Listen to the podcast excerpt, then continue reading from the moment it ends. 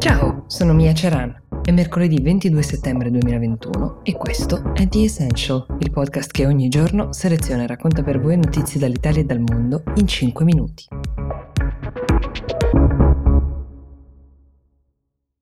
Vi devo un aggiornamento, vi avevo parlato di Justin Trudeau, il premier canadese che per guadagnare una posizione diciamo più solida che gli permettesse di definire norme più stringenti per combattere il Covid, soprattutto per questa ragione, aveva tentato l'azzardo di indire nuove elezioni nel bel mezzo della quarta ondata di coronavirus in Canada. Come quasi ovunque, anche in Canada il paese è abbastanza spaccato tra coloro che sono pronti ad accettare regole anche severe pur di vedere ripartire l'economia e la propria vita e altri, una minoranza, ma sicuramente una minoranza abbastanza uh, rumorosa che sentono di vivere, um, come si suol dire ultimamente, in una dittatura sanitaria, per usare questa espressione.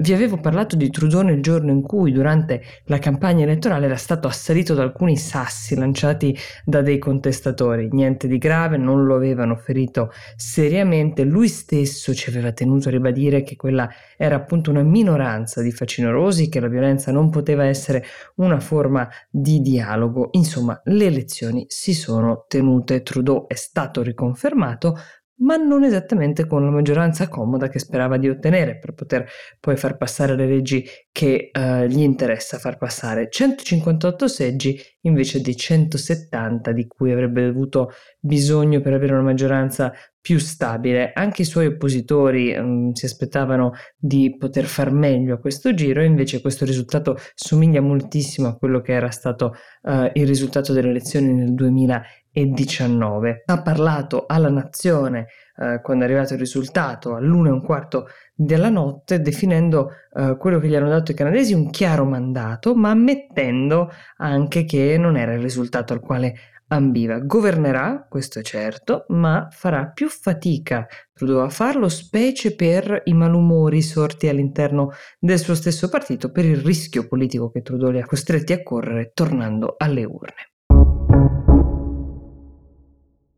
Allora, non accade molto di frequente che una persona la cui vita viene raccontata e celebrata addirittura in un film, sto parlando di Hotel Rwanda, il film candidato all'Oscar nel 2004, venga anni dopo condannata a 25 anni di carcere nel proprio paese d'origine per terrorismo tra gli altri capi d'accusa. Forse la vita di Paul Rassesabagina, questo è il nome dell'uomo, merita un sequel. Intanto ricordiamo i meriti per cui la sua vita è diventata il perfetto racconto cinematografico e letterario. Nel genocidio che si è consumato in Ruanda, nello scontro tra Tutsi e Hutu, era il 1994, questo proprietario di un albergo riuscì a salvare più di mille persone da morte certa, nascondendole nel proprio hotel e guadagnandosi così il soprannome di Schindler africano. Il film rese la sua vicenda nota in tutto il mondo. Negli anni uh, si guadagnò lui la cittadinanza belga e quella americana, oltre che la libertà che non molti in Ruanda hanno di criticare aspramente il governo di Kagame, l'uomo che guida il paese dal 2000 e che nel 1994 a capo dell'esercito Tutsi con le sue truppe pose di fatto fine al genocidio. È un governo che mal tollera la critica e le opposizioni, ma l'opposizione di Rassi Sabagina è sempre stata praticata dall'estero, infatti lui viveva come un esule perché si era guadagnato altre cittadinanze e non avendo nessuna Uh, intenzione di fatto nel proprio paese guidava, uh, come dire, l'opposizione in remoto. Il processo a suo carico si è consumato eh, in parte in contumacia, come si dice, cioè in sua assenza.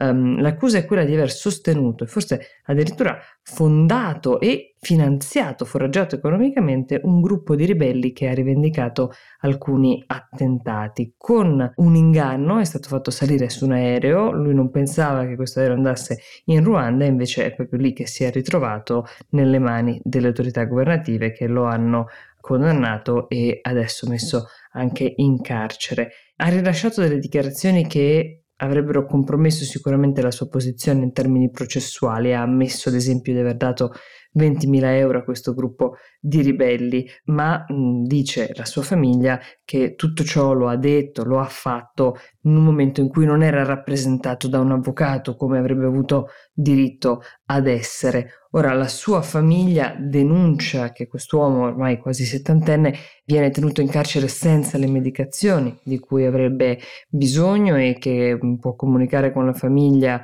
poco e che la loro sensazione è che sia sotto pressioni e minacce da parte delle autorità penitenziarie.